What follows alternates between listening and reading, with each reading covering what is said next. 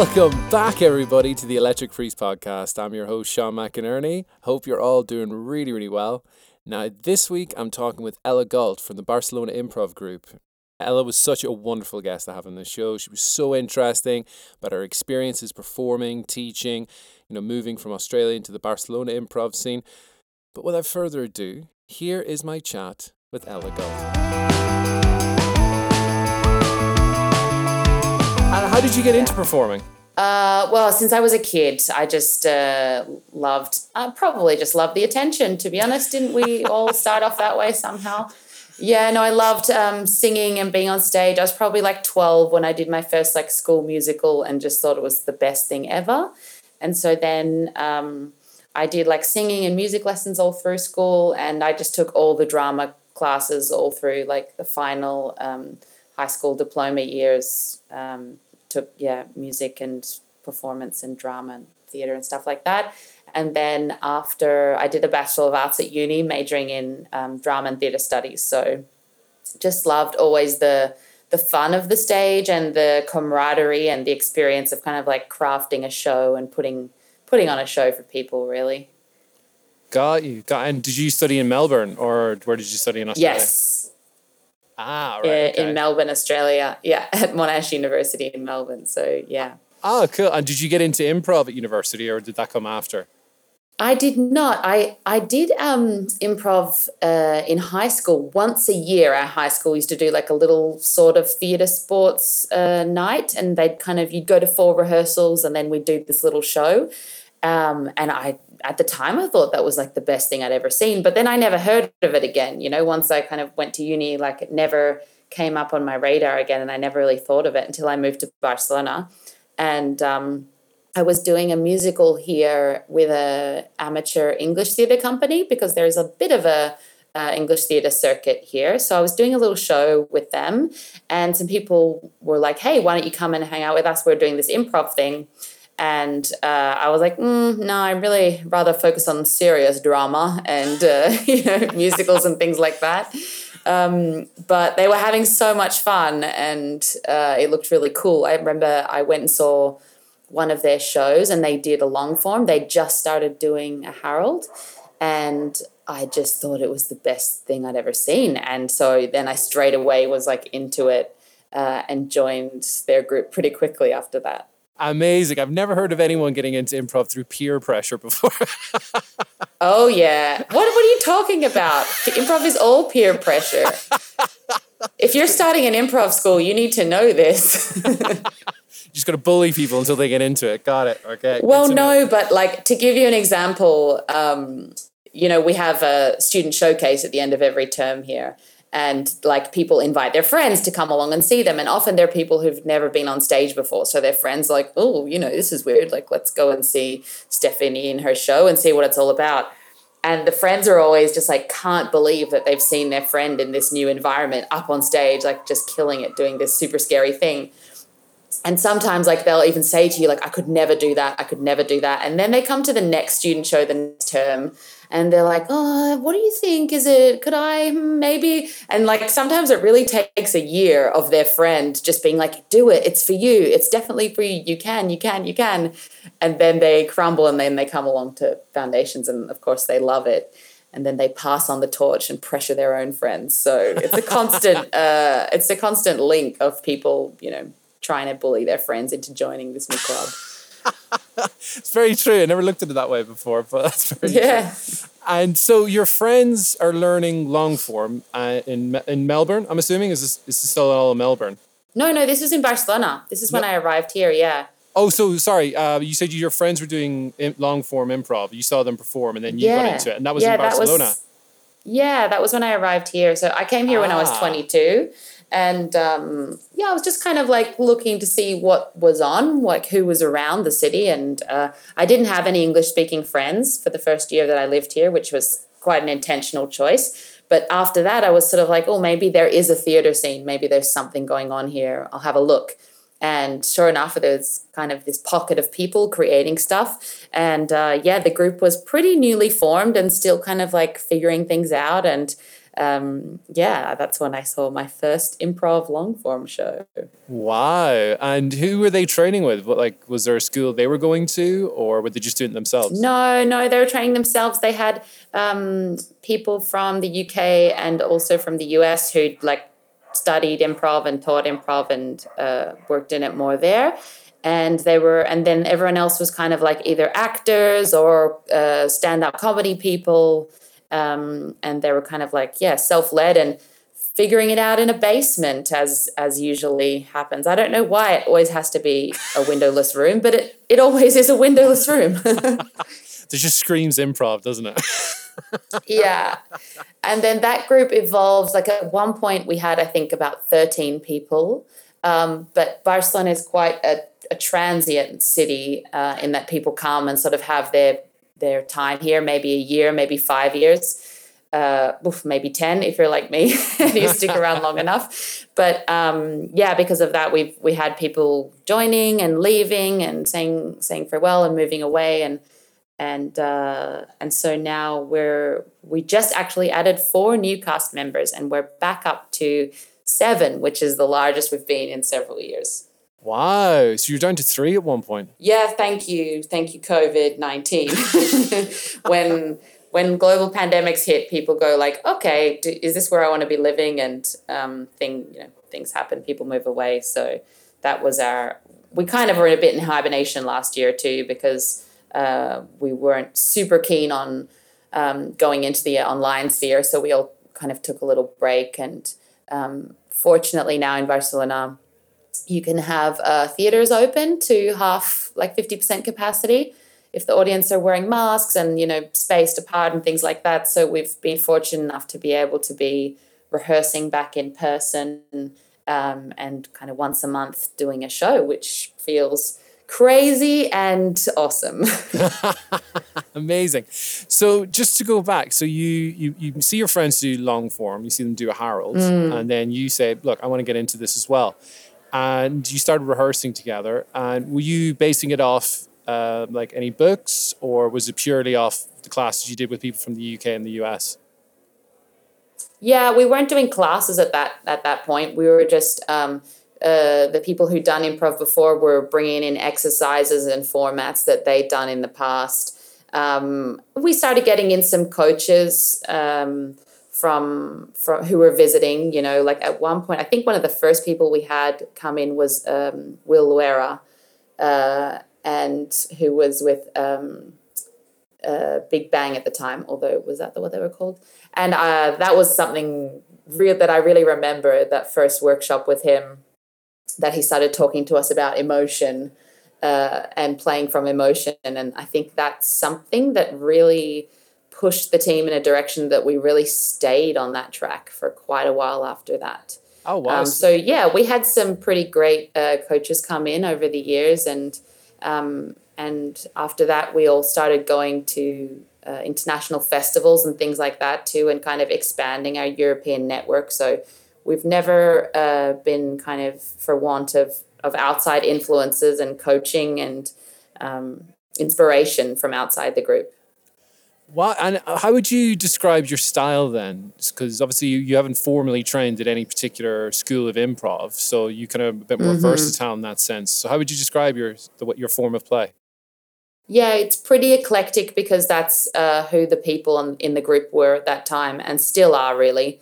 So at one point, like we had people from the UK, Australia, South Africa, uh, and the US. Um, and we also had, um, you know, professional actors who were learning improv. And then we had comedians who were learning improv. And then we had improvisers who were learning how to kind of be more authentic in their acting and things like this. So um, I think from pretty on, we had a pretty kind of bold and emotional style of play but it the, i mean it's always been very defined by who was in the group at the time. And as i said because that changed a lot i think our style changed a lot as well. We we started with a lot of um, comedic sort of short form stuff and pretty quickly identified i think that we didn't want to go for any cheap laughs and that we were all really interested in exploring something more substantial and sort of wanted to work towards those storytelling skills and acting skills and kind of taking the audience on a bit of a journey. So I think what's defined us at least sort of for the last um, five years probably is that we try and do some shows with heart and with some kind of uh, not necessarily a message, but some intention behind them, definitely. Um, and in terms of formats, we still jump around a lot. Being a kind of um, an international community, we're performing in a language that's not the language of the city or the country that we live in. So we're often in the position where we're teaching our audience what improv is. We now have a really established following of people who are coming back monthly to all our shows, but there's still people coming along going, What is this thing? So um, we still do a bit of short form. Uh, usually we'll do like the first half of a show, we'll do a short form set because we just find that it's it's so accessible to people mm. and they really they really love it. And um, we love giving it to them and having that kind of interactive play between players and the audience is really nice. Um, but we also share the directorial uh, role and the artistic director role through the cast members. So each month one of us will lead all the rehearsals and decide on kind of what format we're going to do and if there's going to be a theme or uh, if there's going to be an MC and you know what kind of suggestions we want to get and things like that. So we we're a bit uh, shapeshifters, but I think right now we're looking to with this new group um, probably lock down some more original formats and um, establish a little bit better um, kind of a repertoire that we can that we can lean on.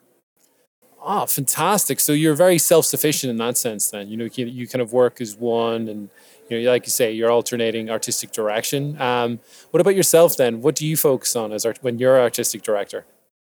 Um, oh, uh, whatever we feel like, really.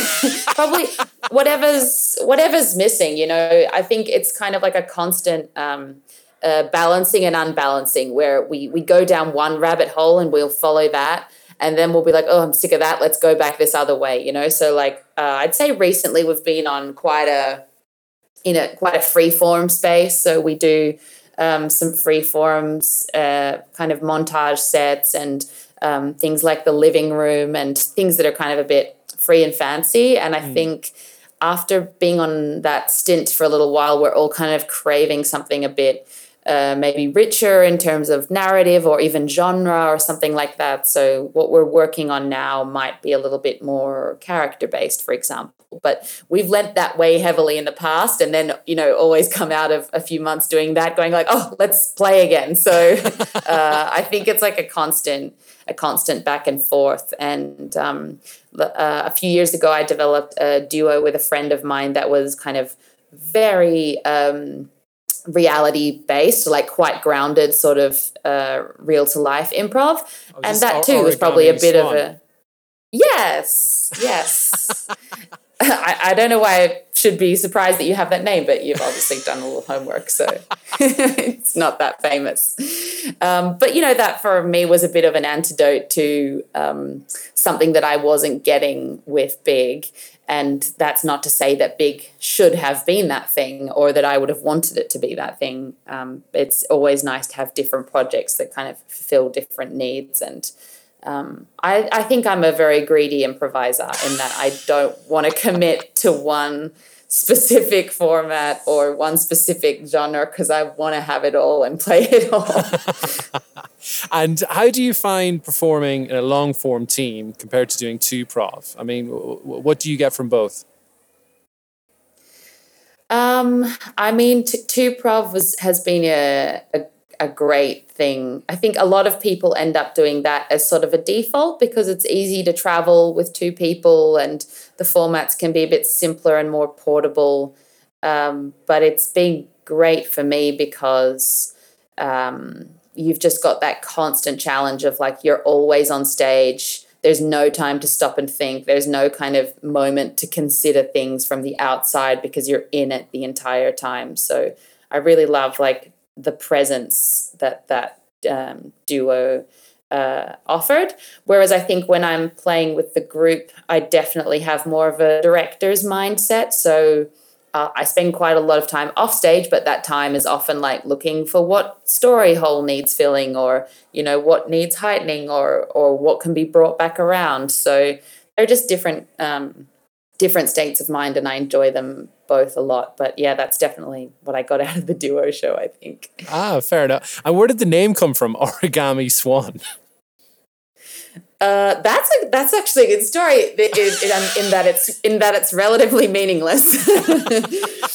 um, but so uh, Dan and I were invited both to teach at a uh, festival in Poland, and all the teachers in the festival were invited to make duos. They kind of just put us together, and we said, "Yeah." They they said, "Will, will you do a duo with Dan?" And I was like, "Oh yeah." I mean, I think we'd only been on stage a couple of times before um, in a mixer show. We, we, we'd been friends for a while, but we hadn't really performed together very much.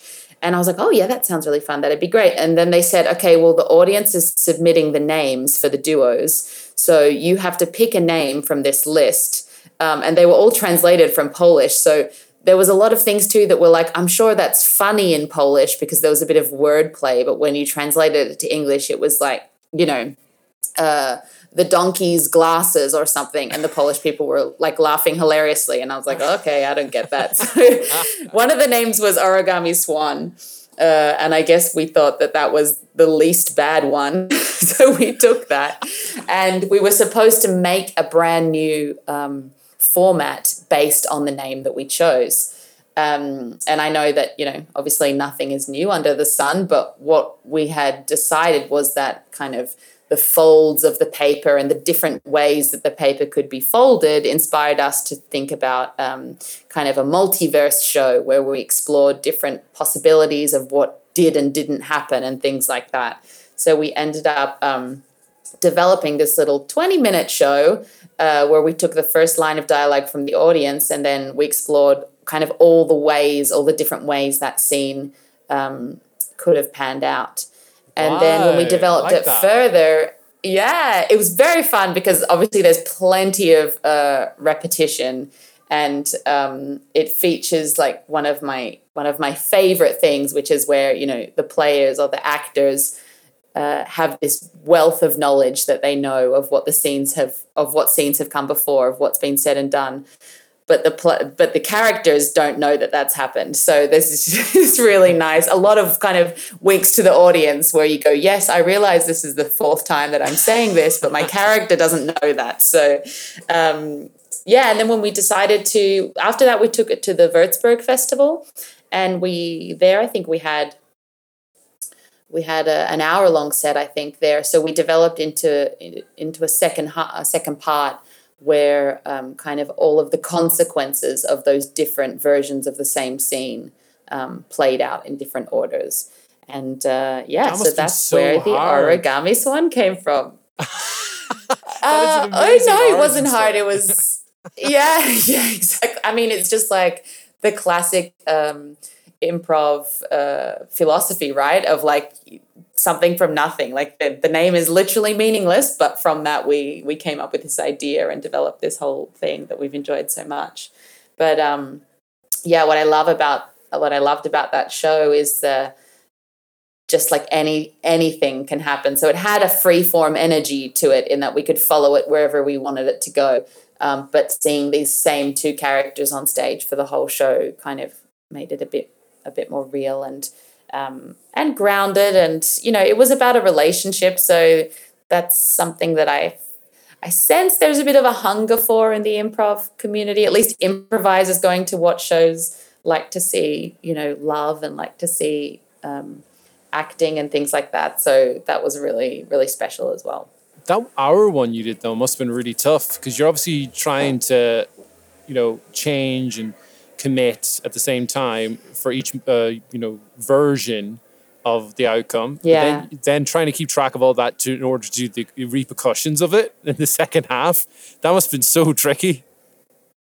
Well, I think if you lay it out all on paper, it's tricky. Um, like if I was turning that into a movie, I would definitely the writers' room would be a disaster. And you know, whenever you enter into time travel and things like that, it's like stop contradicting yourself. No, we can't do that because this happened.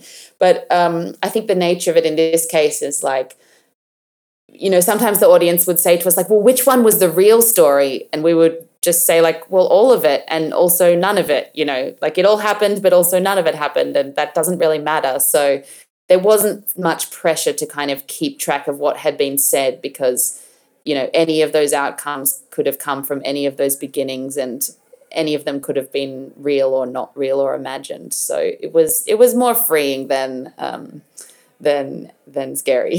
Fair enough. I suppose if you're being militant with it, like we have to say the same things that were said in the corresponding scene, kind of takes away from the improv yeah. a little bit. yeah, no, no, no. Just enough structure, um, not too much for sure. Love it. And uh, you've mentioned, as you said, like you've performed at quite a few improv festivals. How have you found that experience performing in different countries and different cities?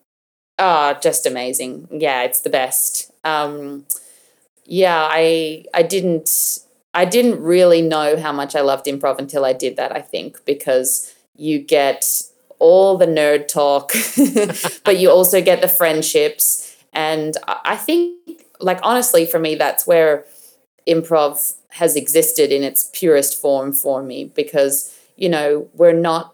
Um, we're not a super popular art format in that like people might go to the movies every weekend and then they talk about movies. And when you have friends over for dinner you'll talk about movies you've seen and maybe the plot or the characters or the actors or whatever. And and we just don't exist in that sphere. So going to a festival is it's like pretending that improv is as big as movies or as big as music because for those for that week it is you know you you're having breakfast with people and you're chatting about the shows you saw last night and then you're going to workshops and swapping notes and learning things and um, just yeah sharing that and and going to see a, a, night's entertainment with four different improv shows in one night. And like that just doesn't happen in your regular life. So um, it's been amazing. And there's definitely like the post uh, the post festival blues which is that real thing where you go like oh crap you know in reality i only get to perform once or twice a month back back home. But um, when you calculate all those great improv hours spent at the festival, like it really makes a huge difference, I think. I bet, yeah. And what about audiences? Did you ever find like different cultures, audiences responded to different things? Um, yeah, I mean, I think usually at festivals, the audience is largely made up of improvisers and they're ah, usually international. So you get that, you get an amazingly warm reception at a festival. You know, there's people just want to love the show and uh, and then when they love it they just you know you get standing ovations at festivals which doesn't happen wow. anywhere else um, but so yeah like rock and star after it I mean, and when you're in the audience too, you know, at a festival and you're seeing people perform, it's just like people doing their best at the top of their game and um, and packing out a venue that you wouldn't be able to do otherwise, you know. So we we've been performing at a festival in a in a 300 seat theater when you know normally our regular shows back home is like a 90 seat theater. So that's a special you get a bigger stage and better lights and you know you get music and you get all these wonderful things at a festival. So um, i haven't found that. I think when when i travel to a country or i hear from improvisers who do come from a more um, do come from an improv environment where people are like all speaking the same language or all share the same culture, then you can definitely see how that's influenced their style of improv and also what they've trained their audiences to enjoy. But um, because our cast is is mixed in that way, and our student base here is hugely diverse in that way. Um, we're kind of used to having people with different cultural references, different senses of humor, all collaborating and working together. So um, there's almost there's no time to generalize, and there's also no point because in my you know beginners improv class, I've got people from twelve different nationalities uh, who speak you know eight eight different languages, and they're all there do they're doing it in English, but there's no point kind of analyzing their cultural references or their humor or anything like that because they just they're going to speak this communal improv language now and they'll bring themselves to that and make what they're going to make out of it. the, the way I first became aware of Barcelona Improv Group was online. Uh, I noticed you guys do a lot of videos online. It's almost like sketches and little improv scenes. Was that a conscious thing to kind of get your name about, or is that just something you just like doing for fun? Oh, where where are you following us? Like on on, on social media or? Yeah, like on Facebook and Instagram. Like you guys pop up every now yeah. and again feeds and stuff.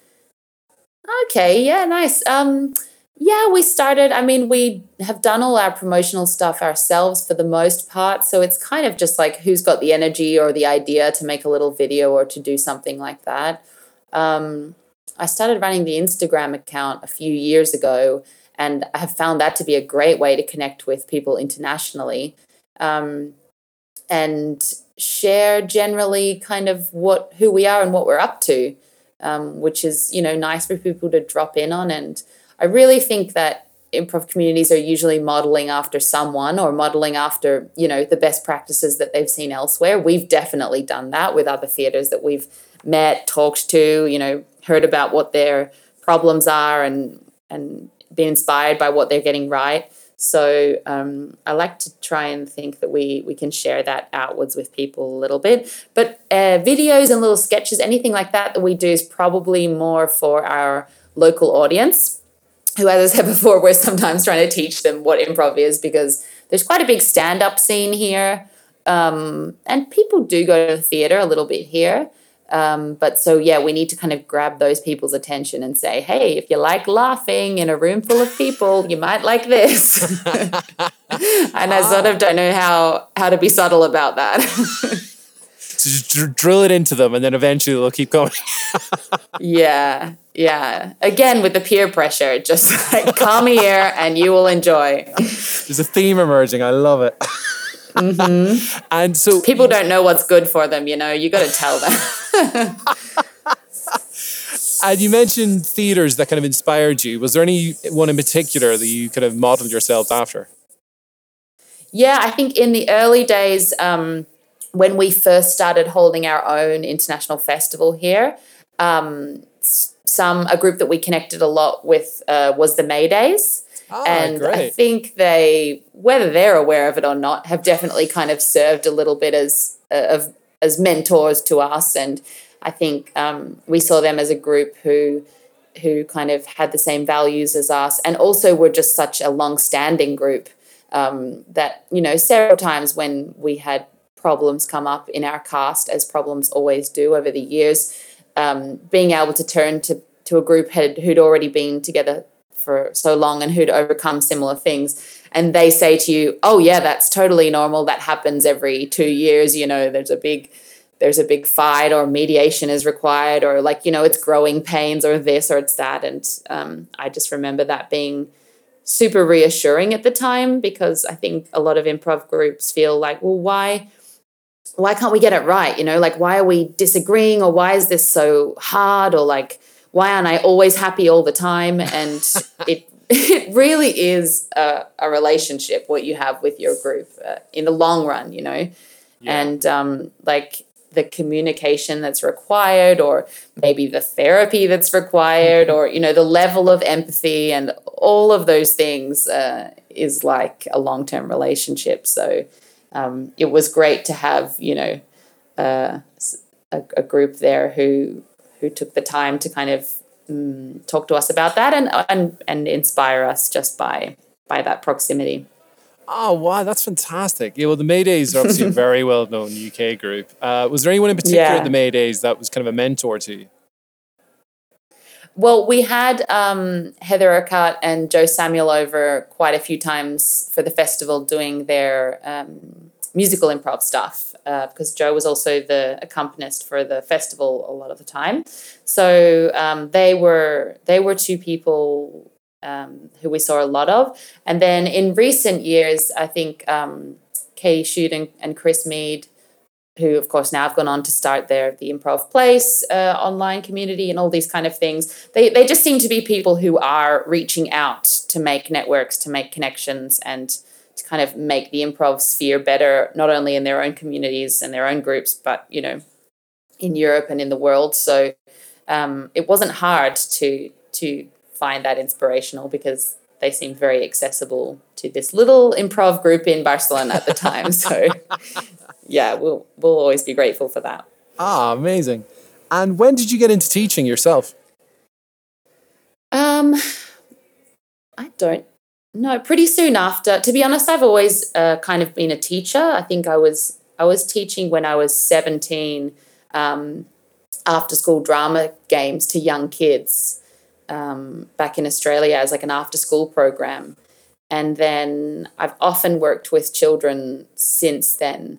Um, and I taught English overseas. And so teaching something that kind of I already had. Ah. So as soon as I felt like I had a good grasp on on the skills and um, you know, I was super super keen to to get teaching and to get sharing them and I just took to it with so much enthusiasm and I, I still love it so much. So um, yeah, I mean, and that's a bigger part, like like most people who work in improv, that's probably a bigger part of what I do now uh, is the, you know, in terms of hours per week, um, is the teaching. But it's definitely made me a better improviser as well because you can't uh, you can't impart anything without drilling it into yourself over and over and over as well. yeah, you don't want to look like a fraud preaching one thing and then not doing any of it when you get on stage. Yeah, no, you get those nights when you're like, oh, there's a lot of students in the in the, in the audience, better better make sure I get my object work in or something something totally arbitrary.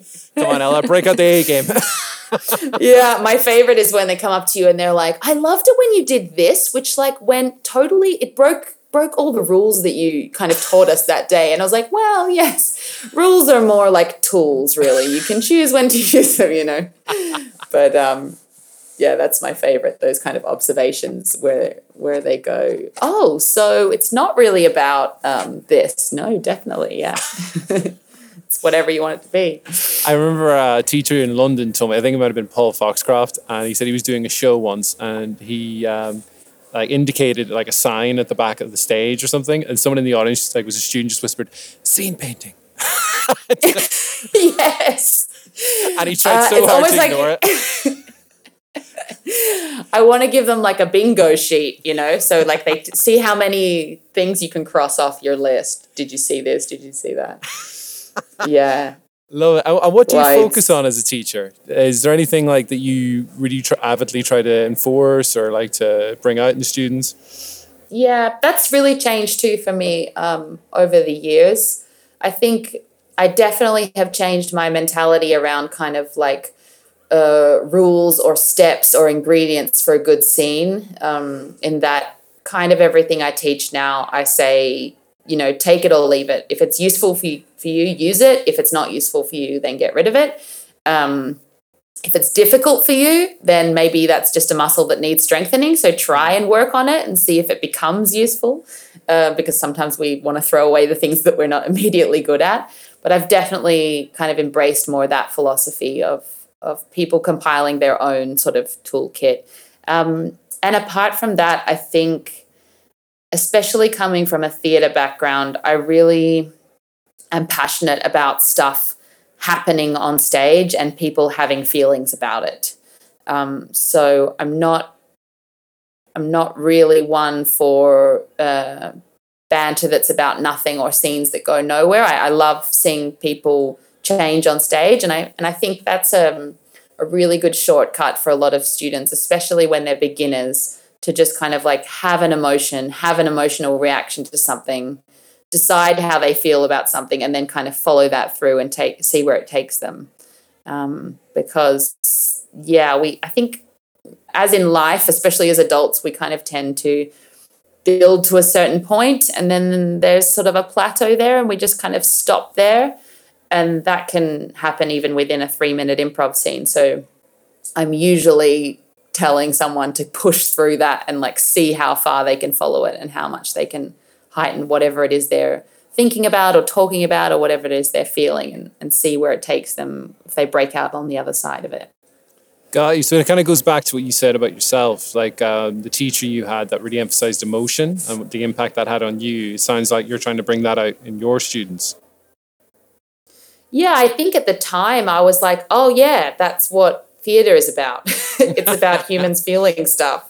Um, and that reminder is like, puts that that question in in your mind of like why am I watching this? You know, what why of all the places people could be, of all the things they could be doing, why should they watch your show? What are you doing on stage that's worth their time? And I don't mean that in a critical way at all.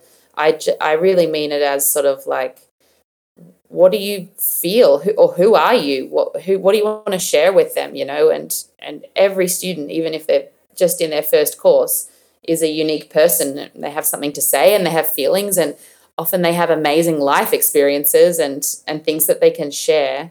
Um, and the audience wants to see that, you know, they don't really want to see you stalling and making gags. They want to like connect and, um, and you can still do that through comedy. You know, it's not to say that this is all very deep and emotional, but um, playing it from a, a, real place that people can connect to. I think I definitely saw that, yeah, as kind of a, a shortcut way to kind of like the guts of what it's actually about. Yeah, I mean, for, for me personally, uh, once I have my point of view, it, it's a lot easier to react to everything and, uh, you know, how that character feels about everything because you've got that lens in which you're mm. looking through the world. And I totally agree with you about reaction. I mean, any good comedy show or any good comedy film, like half the time the humor arrives from how the other character reacts to the stuff that's happening. And I think that's right. so easily forgotten in improv. I think everybody's too busy thinking about what they need to say next or what the game of the scene yes. Is. Yeah, exactly. And one of my big things that I'm always harping on about is that kind of like you can react to everything and you can choose for that to be um, shocking, surprising, big, hilarious, uh, or you can choose for it to be insignificant, you know. And if, if someone just like um, hands you a glass of wine, that can be just like, oh, yeah, thanks. Or it could be the first time that they've ever done this gesture and it completely knocks you sideways to receive that glass. So that's like a, a very heightened example, but I think it bleeds into little offers that are being made constantly in a scene in that you know you decide whether it's a good offer or not when you receive it and you you react accordingly so Absolutely. I like overreacting.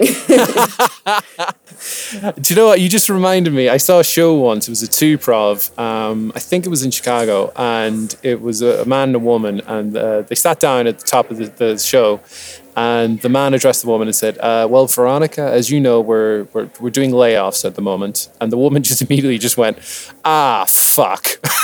and yeah. the room just went wild. And then once it calmed down, he goes, "No, no, no, no, we're, we're not letting you go." And she just she paused for a second and went, "Why?" yeah. And the room loved it because it was so unexpected and it was such such an overreaction yeah. of the character, but it was just so good and like his reaction to it was perfect because he played it so straight and so grounded. But yeah, her character was so yeah, ridiculous that it worked perfectly. So like, I, to- I totally understand what you mean.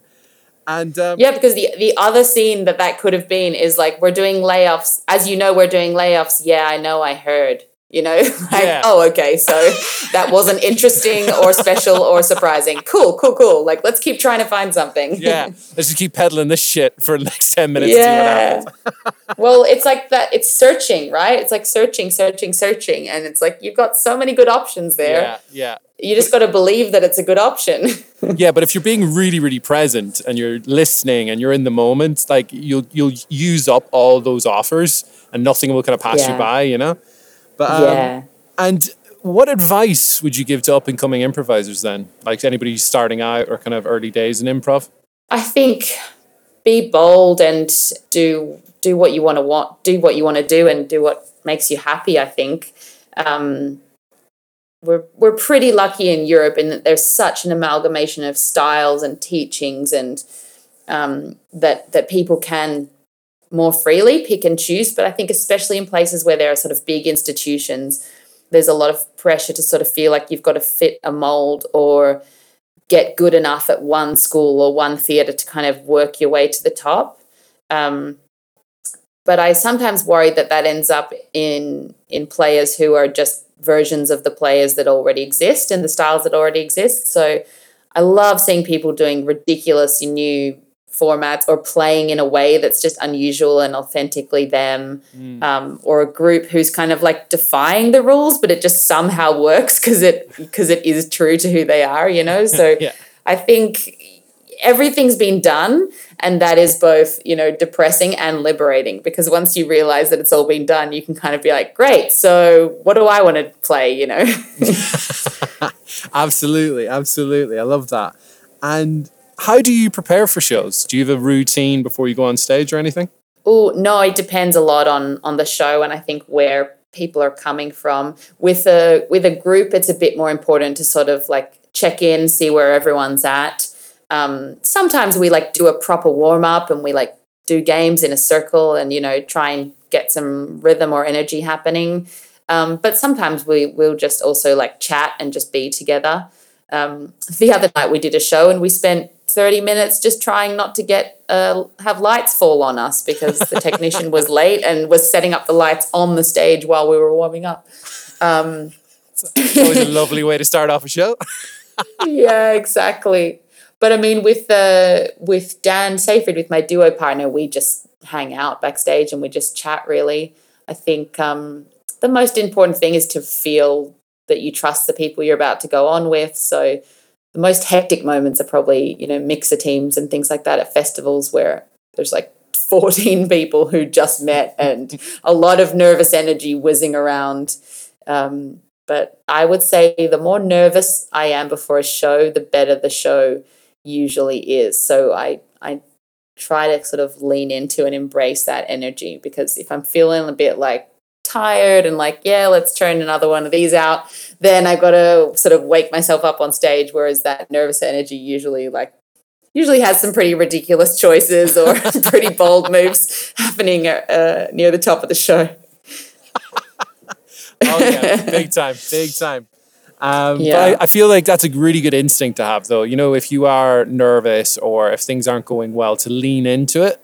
I think that's such a good muscle to develop because it's so easy, you know, when you're on stage, and you've just done a scene and it's absolutely bombed to kind of lean back mm. and to, you know, stay on the wings and let everybody else kind of take over. But, mm. you know, if you mm. really double down on that, that, that really develops you as a performer, I think. Yeah, my my instinct, my default reaction, like my my uh, flight or or fight, for example, uh, is definitely overcommit. So the you know the shows where I've ended up like you know jumping into the audience or rolling on the stage or turning into some kind of ridiculous monster are usually like yeah a scene doesn't go so well and so like oh watch out what the what the hell is Ella going to do in this in this moment. But I think um, you're right in that all of those instincts usually come from that that fear response when something's not going super well or you know you're not feeling really present or it's just not turning out how you want um, that some people lean back and some people lean forward but i don't think that there's any kind of uh, judgment call on either of those being uh, inherently kind of more more more or less brave because for me it comes from the same sort of fear response. but instead of like leaning out, I run into fight. But it's not because like I'm just like super awesome and know what to do next. It's just because I uh, that's my default. Like I'm afraid I'm going to do something ridiculous. love that. Love that. And what was your worst show experience and what did you learn from it? Oh, I actually have a good one for this because I never like to shit on shows. I really have a philosophy of like, don't shit on the show, even if it was bad. But I definitely do have one that um, okay. in Barcelona we have uh, like smokers associations, so like little clubs where you can buy small amounts, legal amounts of weed, and people also go there and, and smoke. And some of them are quite luxury, like they're kind of lounges and they have a menu you can choose from. And you, you have to be a member, you have to be a resident. There's all kind of, you know, uh, red tape, but yeah, that's what they are. And at one point, we were kind of like, oh, it would be great to like get a few gigs there because sometimes they have musicians or whatever, um, and have that kind of as a regular performance opportunity. So we went to this club, and we were like, I mean, if everyone's high, they're just going to be laughing, right? like they're they're going to be just anything we do, they're going to be giggling. It's going to be great. Um, and there weren't many people. There's probably like ten people in the audience And the opposite happened in that I think that they were just so stoned that they couldn't respond verbally. Like, I think there was a lot obviously going on in their own minds, uh, albeit slowly, but they weren't responding vocally. So we would be doing, you know, we were just throwing ourselves around the stage, trying to make them laugh, and like nothing was happening on the outside at all. And every suggestion we wanted to get was just like, can I get a suggestion of an object? A bong. Oh, okay, Jesus. can I get a suggestion of like something you'd find in the jungle, a weed plant. and we were like, "Oh guys, you're you're really confirming every negative stereotype here. You're not you're not helping your cause." And I remember this one moment where the MC said, uh, "Can I get an example of a job that you hate?" And this guy went, "Any job." Oh my god. and that's when I thought, this is not a great show. Um, to be fair, but, though, that was more an awful audience as opposed to you guys not performing at par or anything well, like I mean, when the audience is giving you nothing, the, the other ones that we've done that are bad are for um, teenagers. Sometimes we go into schools here and we do a show like as part of their English or their drama program. Um, but they're not native English speakers. So we're kind of going in as like, oh, you know, this English theatre group's going to come in and do a show. Um, and that's often too because they're they're trying so hard to understand what's being said. They're just kind of like ten seconds behind you, um, and also I've never felt so old in my life because no one no one judges you as hard as a 14 year old. So that's not that's never fun for me. These teens. Yeah, well, everybody hates teenagers, so don't feel bad. I mean, even teenagers ha- hate teenagers. So I mean, I remember what it was like. I remember when the theater group came, you know, and did the performance, and everyone just sat there with their arms crossed, like these losers, you know. So oh now that's me. I'm that loser.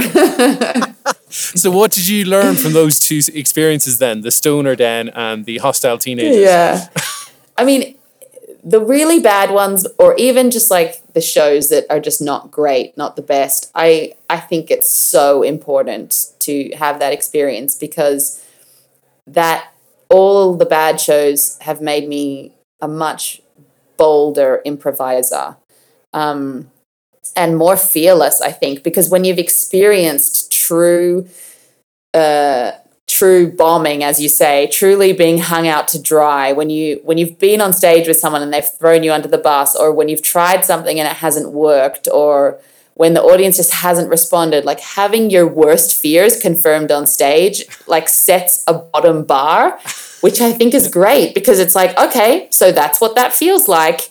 Now i'm going to go out and try it again you know? And i think if you've never fallen down you're so scared to fall. You're just like what if i fall what if i fall got to avoid fall- falling and for me the best improv is always fearless i i really think that I'm pretty much willing to watch any kind of improv show as long as I feel that the improvisers are enjoying themselves and aren't um, either throwing each other under the bus or aren't, you know, playing for the cheap laughs or aren't sabotaging each other or or something out of fear. I'm pretty willing to watch anything where they're having a good time. So I feel like if you're worried about failure and you're kind of on quality control of the show, uh, that's when when improv stops being improv really. And when for me it it loses it loses what it is that I have come to see.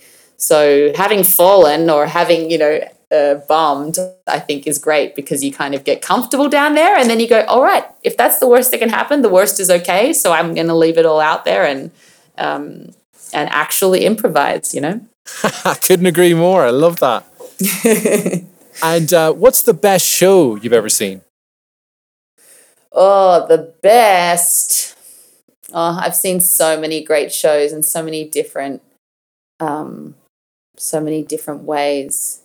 But I think um for me, one of the things that I loved the most that I saw was um, Big Bang, which was Will Luera's group that he brought out to um, the improv festival, one of the first improv festivals that we had. And I think a year or two after that, um, just Dave and Paul came out from that show, and they did this duo show, and it had all the same energy of the four or five hander that had happened the, the years before, but with two people. And um, man, oh man, like the joy and the love that those two men have for each other.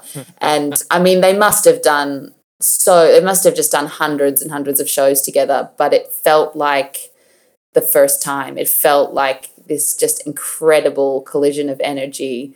Um, and it was just delightful and there not a second of of fear in that show you know like and they oh boy did they like set each other up you know so many times they would just like be poking and just um you know seeing how far they could push one another and it was just one of the most um delightful things that I had seen in in quite a long time so that sticks out to memory but I don't know if I can say best. I don't know if I can rank. That's very difficult.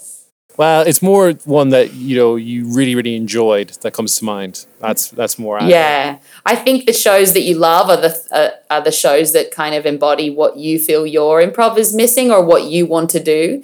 You know, so I've I've definitely seen incredible shows that have blown me away um, but that were a little bit closer to I felt like what I was already doing or or or something that I could see the mechanics of how that worked. But I think even as improvisers who've been doing this for years, we still like to be surprised and amazed. And we still like to have that feeling of like, how did they do that? You know, so when you get yeah. that experience as an improviser, when you still go, how did they do that? Then I think that's pretty pretty awesome. I totally agree. And Big Bang, where are they based? Um, they were in Boston. I think actually they were called Improv Boston. Ah, yeah, they were called Improv. They were Improv Boston. I think the first time they came, and then they were uh, Big Bang the second time they came. Oh, I'll check them out. They sound great. I will also fact check that. and who would you love to improvise with, Ella? Well, actually, I am going to be improvising with someone this year who I've been wanting to improvise with for a long time. Ooh, who's that? Yes, and that is Stacy Smith, who is currently at Boom Chicago. Oh, and we are yeah, we are heading to um, Zurich together, and we are going to do a week long uh, residency show there that is going to be um, academically studied. Would you believe there are academic studies happening in Zurich about? Check you. Uh, how's that for validation? I hope Why? I get a certificate. but there, um, degree or something at the end of it. yeah, well, there's someone there with an honorary degree, uh, Daniela Lander. She has an amazing um, project going there. She's got a grant to study um, basically like the, the dialogue of how improvisers speak or how they write in the moment. And she had a big plan last year to go to the States and to see all the major big companies and to record and um, and transcribe and study the language that they were using. But of course, thanks to our friend uh, COVID, she wasn't able to. So now she's bringing some duets there to Zurich to study. And um, she basically gave me uh, a blank sheet of paper and said, Who would you like to do a duo with? So I asked myself this question and I got to got to invite Stacy, which I'm very very excited about. Amazing. Uh, funnily enough, I uh, spoke with Biddy Camery from Boom Chicago recently. Okay. And she performs quite a lot with Stacy Smith. So that's a small yes. world. And have you seen yes. Stacy perform before, or how, how, did she come into your remit? Yes, we um, we taught at the same festival once or twice. Once was in Sofia. I don't know if there was also somewhere else that we were teaching alongside each other. And we got to do a couple of um, teachers kind of mixer shows where there was, there was sort of like 12 teachers thrown in and we did four four nights of shows together. So we've done a couple of scenes together, um, but definitely not enough. So looking forward to rectifying that this year. Oh, well, uh, break a leg. I hope it all goes well for you. Uh, when are you doing it? I think we're going in October, which ah, okay. seems far enough away that it can be legitimately planned for and might actually friggin' happen. Um, but I'm also going to be teaching at the um, Boom Chicago Comedy Festival this August. Um, so hopefully we'll get to check in there and um, have a little, have a little. Sorry, at the end of July, um, and have a little practice because improvisers still need to practice, right? Yeah, a little warm up. I like it. I like it. yeah. Oh, that's fantastic. And um, is there anything you're doing at the moment that you'd like to promote, Ella? Have you got any shows coming up or any classes or anything like that? Apart from your We- incredible we've show coming up with Stacey. Yeah, we've just um, we've just closed our our term of classes, so we've just started a new ten week course. So they're going to run us all the way through till um, till the summer. Yeah, if anyone's in Barcelona, check out our website and come and see us. We're doing monthly shows. Um, that would be wonderful. Uh, and there's another thing coming up which I can just kind of hint at. I don't know how much we're allowed to talk about yet, but um, a friend of mine is starting a an online learning platform for improvisers that is theory based. So instead of um, live Zoom classes, you can log in uh, like you might on one of those um, masterclass kind of courses, but for improv. So I have a course coming up on the Improv Learning Center once that launches. So keep your eyes peeled for that when it happens. Amazing, amazing. Well, Ella, it's been an absolute pleasure talking with you today. I- I'm definitely going to try and get over to Barcelona and see you guys uh, live at some point. Um, but best of luck with everything. I hope all the courses and all the shows go well. And uh, break a leg with Stacey in October with your uh, very studious show. Um, and be I safe. imagine we'll have to wear glasses and academic gowns. I think that's a part of it. I love that. You have to. What's your two prov name going to be? Oh, we're still working on it. We've got we've got a poster image, but um, we've still got to figure out what we feel like doing, which is exciting. Ah, okay. After after like a year of no improv, you know, someone's like, "What do you want to do?" And you're like, "God, I want to do everything." Okay, let's try and narrow that down a little bit. love it, love it. but I think for the for what they need, it needs to be something um, something quite grounded, sort of slice of life style thing is probably what it's going to be. Okay, so that's a long name, slice of lifestyle thing. Yeah. Just put what it is in the title. That seems to sell sell well usually. love it. Well, Ella, thanks again. So nice talking with you. Best of luck with everything, and uh, be safe in these crazy times. yeah, you too. Thanks so much for having me. Ah, so nice talk with Ella. Such a lovely, lovely person and a fantastic improviser. I have to check out her shows. Ah, so nice talking with her. I'm definitely going to check out the Barcelona scene next chance I get. I'd love to see some of the shows she does in her two prov. But uh, yeah, if you can, check out the Barcelona improv groups online. And obviously, try and check out the shows if you're in the area and check out some of their classes as well. They sound fantastic. Craig Cackowski from IO and IO West. So interesting talking to Craig about improv from a teaching perspective, a performing perspective, and a directing perspective. So definitely check that out, guys. It was such a great talk.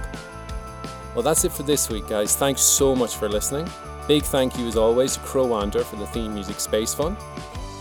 And I'll see you next week. Have a good one. Bye.